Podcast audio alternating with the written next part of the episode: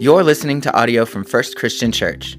To find out more about us or to donate to our ministries, visit firstabq.org. I invite you to stand on your feet for listening to a reading from God's Word from Romans chapter 1. I appeal to you, therefore, brothers and sisters, by the mercy of God, to present your bodies as a living sacrifice, holy and acceptable to God, which is your spiritual worship. Do not be conformed to this world, but be transformed by the renewing of your minds, so that you will be able to discern what is the will of God, what's good and acceptable and perfect. For by the grace given to me, I say to everyone among you, not to think of yourself more highly than you ought to think, but to think with sober judgment, each according to the measure of faith that God has assigned. For as in one body we have many members, and do not all the members have they don't have the same function. So we who are many are one body in Christ, and individually we are members of one another. For we have gifts that differ according to the grace that's given to us prophecy in proportion to faith, ministry in ministering, the teacher in teaching, the exhorter in exhortation, the giver in generosity, the leader in diligence, the compassionate in cheerfulness. Let love be genuine, hate what's evil, hold fast to what is good, love one another with mutual affection. Outdo one another in showing honor. Do not lag in zeal, but be ardent in spirit. Serve the Lord. Rejoice in hope. Be patient in suffering. And persevere in prayer. Let's pray. God, we thank you for your word. And we pray, we beg of you today that your word come not simply in sounds, syllables, and echoes but that it will come with power, with full conviction, and with your Holy Spirit. This is our prayer through Jesus, who lives and reigns with you and the Holy Spirit, one God, now and forever. Let the church say, Amen. You can be seated. Well, welcome to First. We're so glad that you're here. It's great to see those that are coming by, visiting with us, as well as friends. And we welcome those that are online, that are joining us in this room today. Welcome, one and all. We're simply a group of people that follow Jesus. That's our mission, those two words follow Jesus. And we invite you, whoever you are, into this journey of following Jesus with us. Well, earlier this year, I had to take over my grandmother's phone. Kids, someday you're going to have to take over your parents' phone, believe it or not. Someday you'll even have to take over your grandparents' phones. Now, the reason I had to take over her phone was not so great. She had passed away. So I have this dead woman's phone, and I get lots of interesting phone calls. None more interesting than just a few days after I'd taken over her phone, a call that said, I'm trying to reach Irma. I was like, okay, because I kind of have to play off that anything about it. You've won.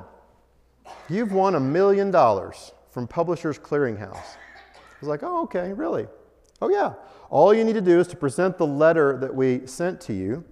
We'll be showing up at your door tomorrow at this time, and you have that letter. And I said, well, I don't have this letter. In fact, my grandmother has died. They're like, that's okay. You have the last, same last name, right? Yes. Okay, well, all you have to do, since you don't have the letter, is go and buy a gift card at CVS or Walgreens. Okay, you figured it out, right? And so I said, Do you like your job? Do you feel good about what you're doing? The way you're investing your life? This is a scam. And then the, the phone hung up. I mean, there's lots of contests that one could be a part of. This was one where I was going to be the winner. Now, you've probably signed up for some contests. And there, there are the variety of contests where you put your name in the hat. Usually it's through your cell phone. You're going to win the Jeep or the trip or the trip to go far, far away or maybe even uh, to win some cash prize, right? And you're trading your information. It's a one time deal. And then what do you do? Well, you just kind of cross your fingers and see whether or not you're going to win. So that's one kind of contest. Another contest that you can enter is one that's going to involve more than just kind of a one time commitment. You're jumping into maybe an athletic venture where it's going to take training and preparation. And it's not just once, you have to do it over and over again. And there's no wishful thinking in this. You're jumping in with this desire to win. More on contests later. To get to this point in Paul's letter of Romans, I just have to say, whew, the first 11 chapters of this long letter are dense, they're thick with theology. And in chapter 12, when we get here, he gets talking about our bodies and our minds and our life, and it's just kind of, ah, we get to look at some refreshing verses. I mean, it's been great, hasn't it? I mean, to hear this story of what God has done through the faith of Jesus Christ to open the door for us to have the righteousness of God. That we can jump on that pathway of trusting in God in faith, confessing that, that Jesus is Lord, believing that God raised Jesus back to life, being able to be a part of that story, to reenact that story with our own lives. It's been great because we're able to see that the bond that sin wants to have with us, that our mistakes that are always there, kind of claim sway over us, they don't have any power. That's behind us. They're dead. And even last week, just the notion that God invented disobedience, created disobedience as a prison for all of us, for religious people, for irreligious people, the good or those that we might think of as bad, all of us are locked and imprisoned in disobedience, Romans 11:32, so that God can show mercy to all. I mean, that's good stuff. That's exciting, good news message that people need to hear and want to hear. And so, today, we're going to look at three things. We're going to look at what are we supposed to do with our bodies and minds based on all that we've heard. And we're going to see, secondly, how it is that we're supposed to involve ourself with other people. How are we connected to them? And then, third, we're going to look at what the outcome is of this kind of an integrated life. So, those are the three places that we're going. The first one we'll start with comes in verse 1 and 2. And this, this is where we try to figure out what are we supposed to do with our bodies and our minds? And Paul gives it to us. You are to be a living sacrifice. Boom. How about that? There, there's your answer be a, a living sacrifice? I mean, what does that even mean? We look back and we think about how they might hear it and, and a human sacrifice? Is that what Paul is saying? This group of people would have understood about sacrifice, specifically the Jewish, the Israelite, the Hebrew people. They, they had that in their past where they'd sacrificed a bird, a lamb, a cow, and offered this as a gift to God sometimes laid on the altar as a Holocaust offering. A Holocaust just means burned up entirely. It's a gift that you give to God, it's burned, you walk away having given that gift. Sometimes it's an offering that was meant for you to eat a part of it, or even to give, more frequently, as a gift to the priest, where a priest could stick the fork in the meat, whatever was pulled out would be the gift to that priest. So they were familiar with sacrifices, but a human sacrifice? That's weird. That's odd. How are we supposed to do that? And it is new. Paul is giving something new. In the Greek version of the Old Testament, you don't see the connection of body, human body, and sacrifice. Animal sacrifice, yes, but, but us as humans, that's not. So this is a different kind of sacrifice, a living one. We don't have our throats slit, blood pouring out. We don't have, we're not placed upon an altar or burned up. It's not that kind of a sacrifice because it's a living sacrifice, it's an alive sacrifice of how we're supposed to live in our everyday life. It's not totally surprising to us. In Romans 6, we learn about this connection of death and life, where we're supposed to die in the waters of baptism, just like Jesus died. And we come up out of that water and are resurrected to a new life as we reenact this together story of what Jesus did of living, dying, and being resurrected again. So it's not strange to think about death being connected to life, but it's definitely a spiritual life that begins. So, in this first one, we're presenting our bodies to God as a sacrifice. We're showing up. I'm offering me to God. That's what God asks us to do. And it is, as maybe I don't know what your version says, this is our spiritual act of worship. Your version might say your appropriate act of worship or your true act. It's kind of hard to know what to put in there because it's not a religious term. It's not at all. It's actually your rational act of worship. It's where you are bringing yourself, your mind, your body all together in daily life offered as a sacrifice. Well, Brady, it just still sounds a little weird. I can't quite picture what it means for me to offer myself as a sacrifice. Well, I think we're not too strange to this. It's not too unfamiliar. We present ourselves all the time as sacrifices. We offer ourselves when we sit down for an hour and we watch The Bachelor, Bachelor or The Voice or Stranger Things, right? When we, when we sit down, we're investing ourselves, we're presenting our bodies to whatever it is we're, we're going to watch. Same thing with a contest. I don't know what contest you've mostly, most recently signed up for, but you are giving away your, usually your cell phone number, probably your email address, your physical address, so that for now and forevermore, they'll be able to call you or email you or send you stuff in the mail, right? We transact and we've presented ourselves and we've given something of ourselves away. When we sit down at the tattoo parlor and we have the next creation put on us, we're presenting our bodies, we're presenting ourselves to another. When we scroll on our devices, we're being in tune to that device. And the way that Paul talks about this is it's kind of like if you have molten liquid metal, or maybe even plastic. It gets into a very liquid form, and you're able to pour it into all kinds of things. Maybe you create cable or network line. Maybe you create a phone case or a computer screen. Whatever that substance is, it takes on the, sh- the form and the shape of another. When we present ourselves to things, we're being formed and metamorphosized in ways that we don't always know. Okay, well, that's one element, our body. He talks about our minds too. Our minds are meant to be renewed. Now, we, we often don't think about how much our mind can get our bodies where it needs to go. We are thinking things.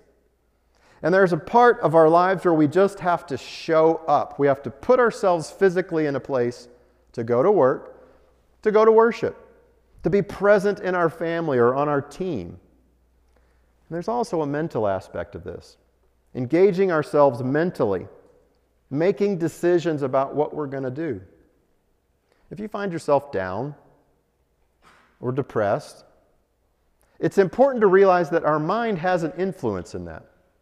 That we can make a decision about what we're going to focus in on. Are we going to focus on joy?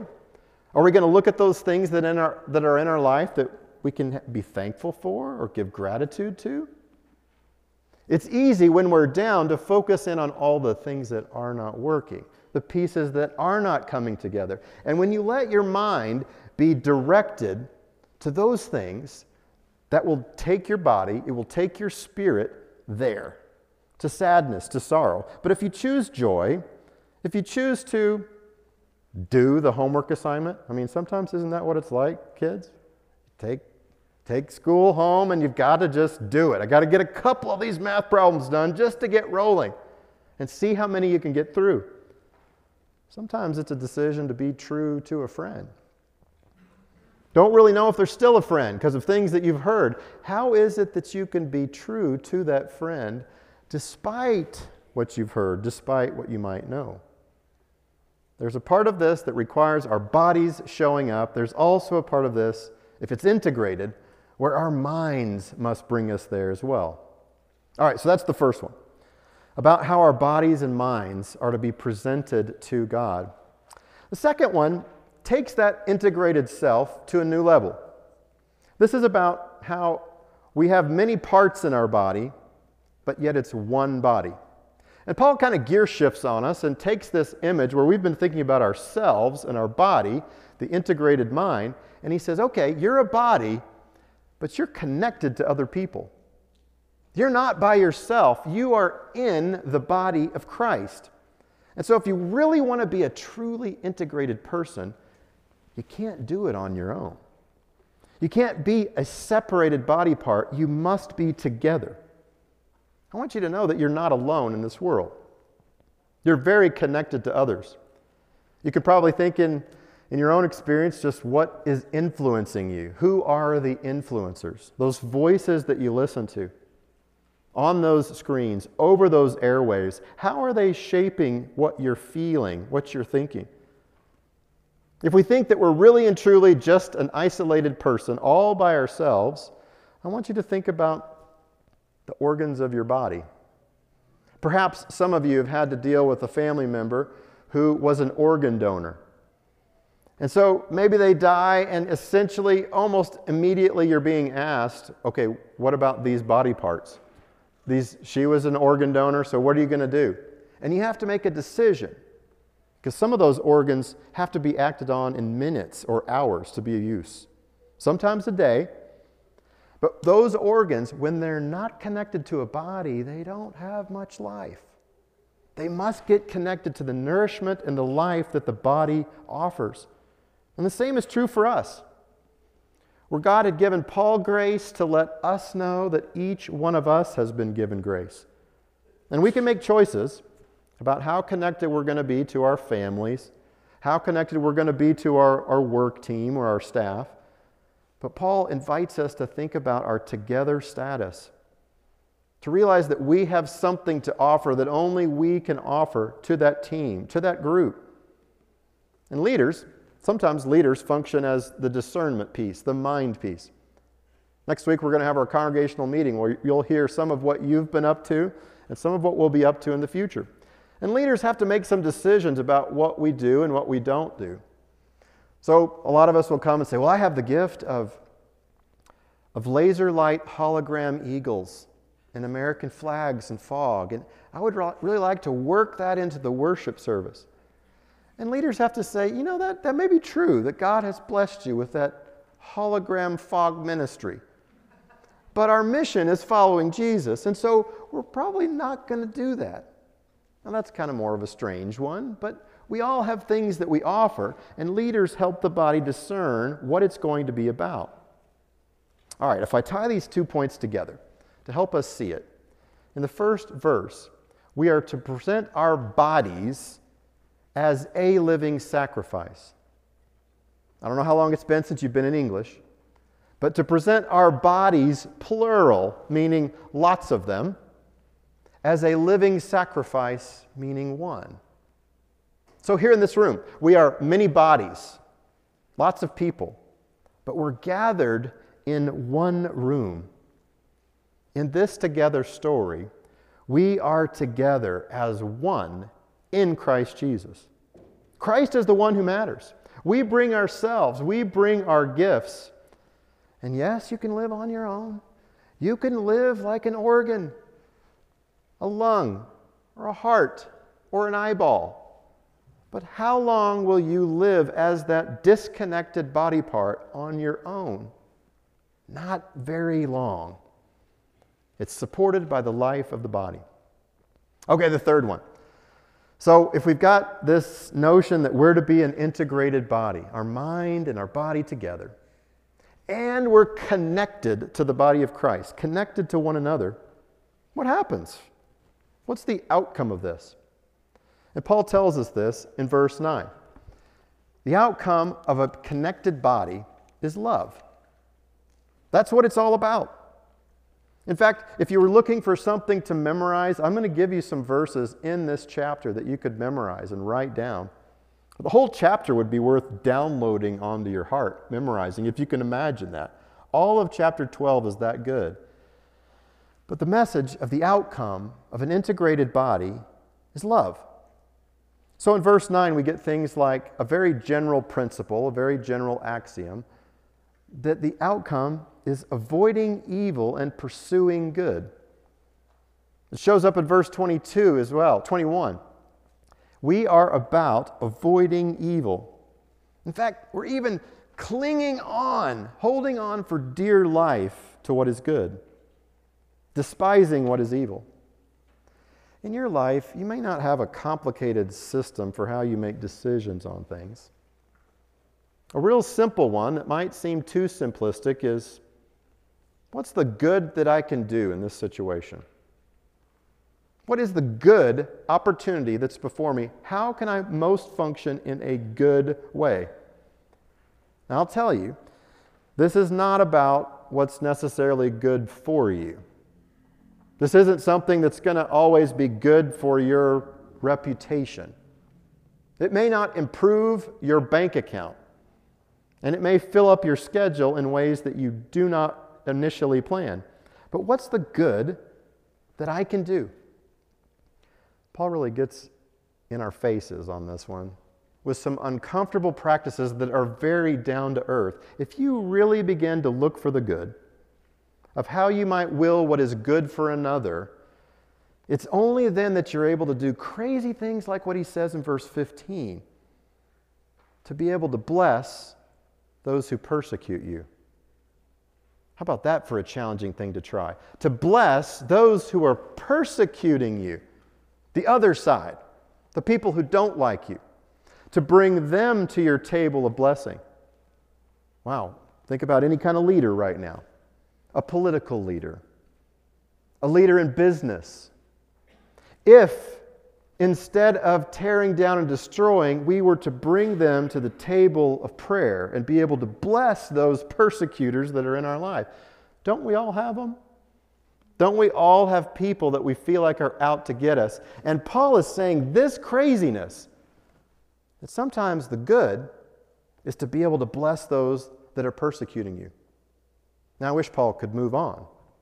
He doesn't move on. He stays right in our face with verse 17. Only when you're pursuing good are you able to be able to rejoice with those who are rejoicing. Can you do that? Can you rejoice with those who are rejoicing when maybe you don't really share what they're rejoicing about? Paul stays in our face with verse 17. Only when you're doing good will you not seek to repay evil? Or verse 19, to seek vengeance on those who have done you wrong. Now, wait a second, that's not how we act.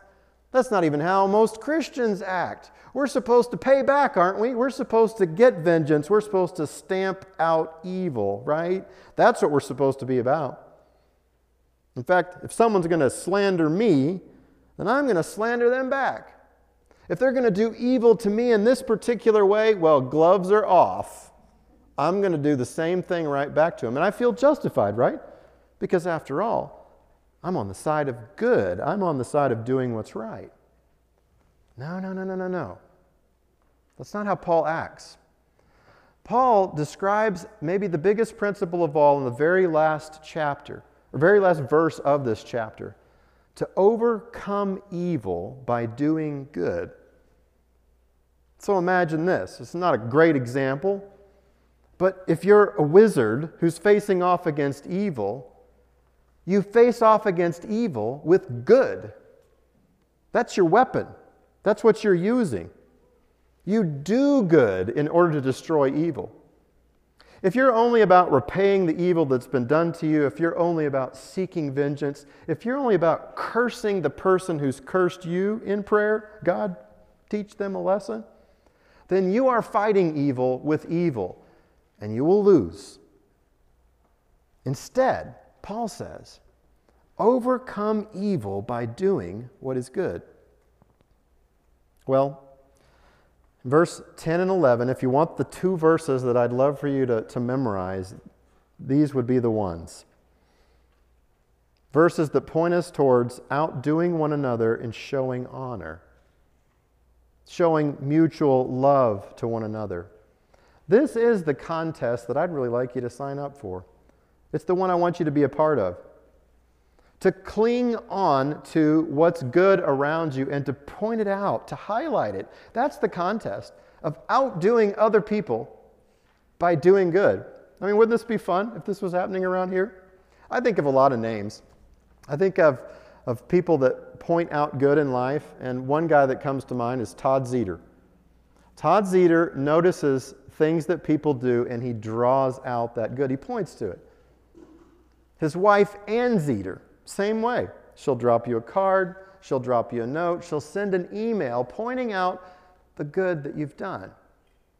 Now, where does stuff like that come from? husband and wife acting in that way. I think it comes from family. Like Sandra Zeter. Now, you may not know Sandra. Sandra is usually in our first service, but Sandra will write birthday cards and write notes of encouragement to people. And she is one who, rather than focusing in on the negative that she could say about me or anyone else, is focused in on the good and trying to draw them out. Now, what I'm, not, what I'm talking about is not something where you just give a blanket, attaboy, and good job to everyone. Kind of a blue ribbon, everyone's a winner kind of approach. Now, this is more serious than that. It's looking at the good that's in someone's life and lifting it up, praising it, drawing it out of your kid, out of your student, out of your persecutor, out of the one that's giving you the most grief, to look for that good and highlight it, shine a light on it, point it out. That makes a big difference. Well, I have to tell you, these, these people encourage me because with pen and ink or click and keyboard, they're sending out encouragement to people who are behind the scenes. And that's, that's the mission that I would want to invite you into. If I, if I really were a true leader, I think I would be confessing to you every week. And so I'll confess to you one failure. I think sometimes I, as a leader, have stepped in and tried to do everything. Those of you that lead groups, those of you that lead different things, sometimes you know what I'm talking about. Sometimes it's easier to step in and to do and to cover all the bases yourself. And as a leader, that can be a point of failure where we just want to maintain efficiency instead of drawing people in to the opportunity of doing good to others, to make room for other people to serve. Sometimes people just want to show up when there's a task to be done and then disappear when that task is not to be done. There, there are a lot of great places to serve here at First Christian. And thankfully, we have many volunteers in all of them.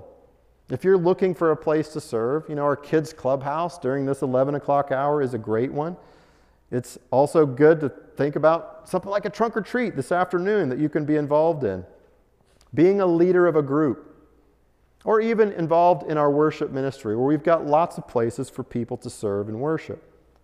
Now, you may or may not have one of those type tasks, and I'd like you to be looking for those opportunities to serve. But there's one task that I want to give to all of us. I don't care who you are. If you are a longtime member, if this is your you're a frequent attender, or if this is maybe your first or second time, I have something that I want you to do. At first, you know, if you've been here for two or three times, then you're, you're a friend. You're, you're a, a fellow traveler in this journey with Jesus and following Jesus with us. So here's the task I want you to outdo one another in showing honor and showing love. Whoever you are. When you show up to make it your mission, maybe you're not on the board to do kids' clubhouse or your group isn't meeting this week, but whoever you are, your mission is to outdo other people in showing honor. You know who I think of when I think about this? I think of Jason Helm. Jason Helm has a way of grabbing onto people. If you're a teenager, you've probably met Jason Helm. He will latch onto you like glue. He is spastic, he's overwhelming, and he's just wanting people to feel valued. If you've walked in the door of this church, then you've met someone like Sally Driver. Who wants to make sure everyone feels welcome. And she'll be giving you a hug, and you'll think, Is this my long lost auntie? D- do I know her? I don't know that I've ever met her before. And yet, the love that she shows in making people feel welcome is contagious. So, if you're looking for something to do, that's the challenge I've got for you. And maybe it will take you writing down in your own handwriting Romans chapter 12, verse 10 and 11, to see those verses, to let them wash over you, where you're not going to be the kind of person who lags in zeal. How do those words even belong together? Who's not lagging in zeal, who's not slow in being swift, who's not backward and being forward. It's kind of a weird phrase. Don't lag in zeal. Be zealous, be strong to move forward. Ardent in spirit.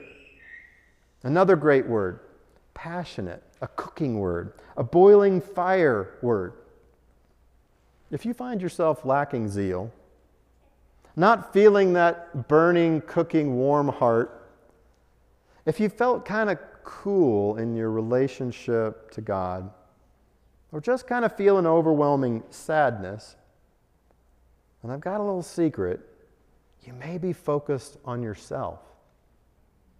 You may be trying too hard to work on yourself. And God is calling you out of your mind, out of your body, and into the together community into the story of what we're doing, inviting you to think about other folks. So, I hope you will join me in being a person that is devoted in prayer every day for this group of people, who is looking for ways to serve in God's kingdom, not mine. I'm not over it. We're looking to serve in God's community of faith, this together story.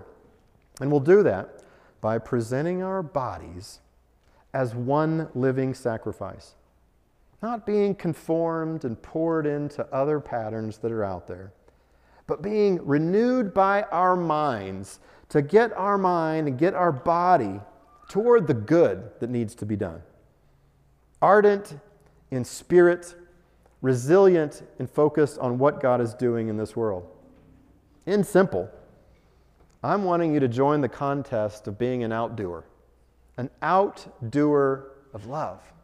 Let's pray. Eternal God, thank you.